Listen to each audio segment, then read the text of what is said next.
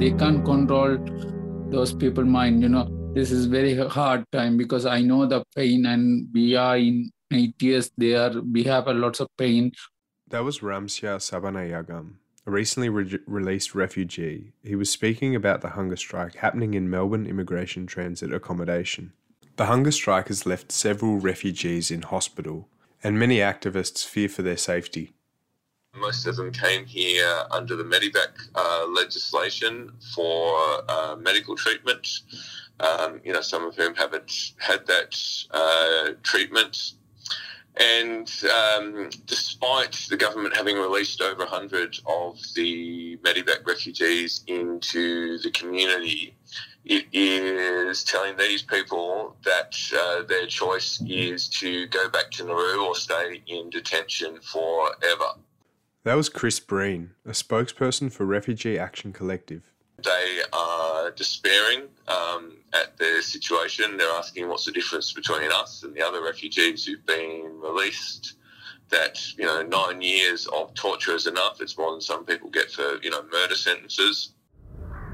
Last week, a High Court majority found that the government can lawfully hold non Australian citizens and those without visas in immigration detention indefinitely. The case of AJL 20, a 29 year old Syrian man, was a landmark legal ruling that gave more executive power to the Australian government. Parliament rushed through some changes to the Migration Act, uh, just in case, putting it beyond question that indefinite detention is indeed uh, lawful. And that has, uh, you know, really, I mean, some of the refugees still have court cases. Um, uh, but they've, uh, you know, lost hope uh, that the courts or that Parliament is going to deliver uh, justice for them. Um, and so they, they want an outcome. They want to make a statement. They want to say that we should be free. But there's an element of, uh, I guess, desperation as well. Like, what else can we do? What is going to make people pay attention? This hunger strike has come off the back of Immigration Minister Alex Hawke's decision to grant the Biloela family bridging visas. I mean, every day they they stay in detention.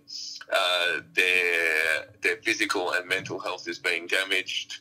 Uh, there's you know greater risk to them now with the hunger strike, and we would call on the um, the, the, coalition government uh, to set these people free. There is just no good reason that they are still being held. They're, they're all found to be refugees. Um, they've been you know processed as refugees.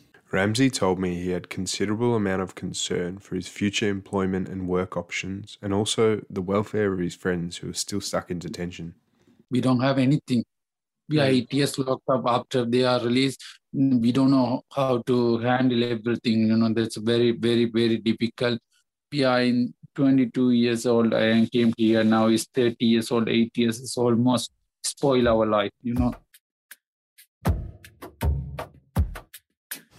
Panorama is on Twitter. To join the conversation or stay updated with what's happening on the show, follow us at Panorama SYN.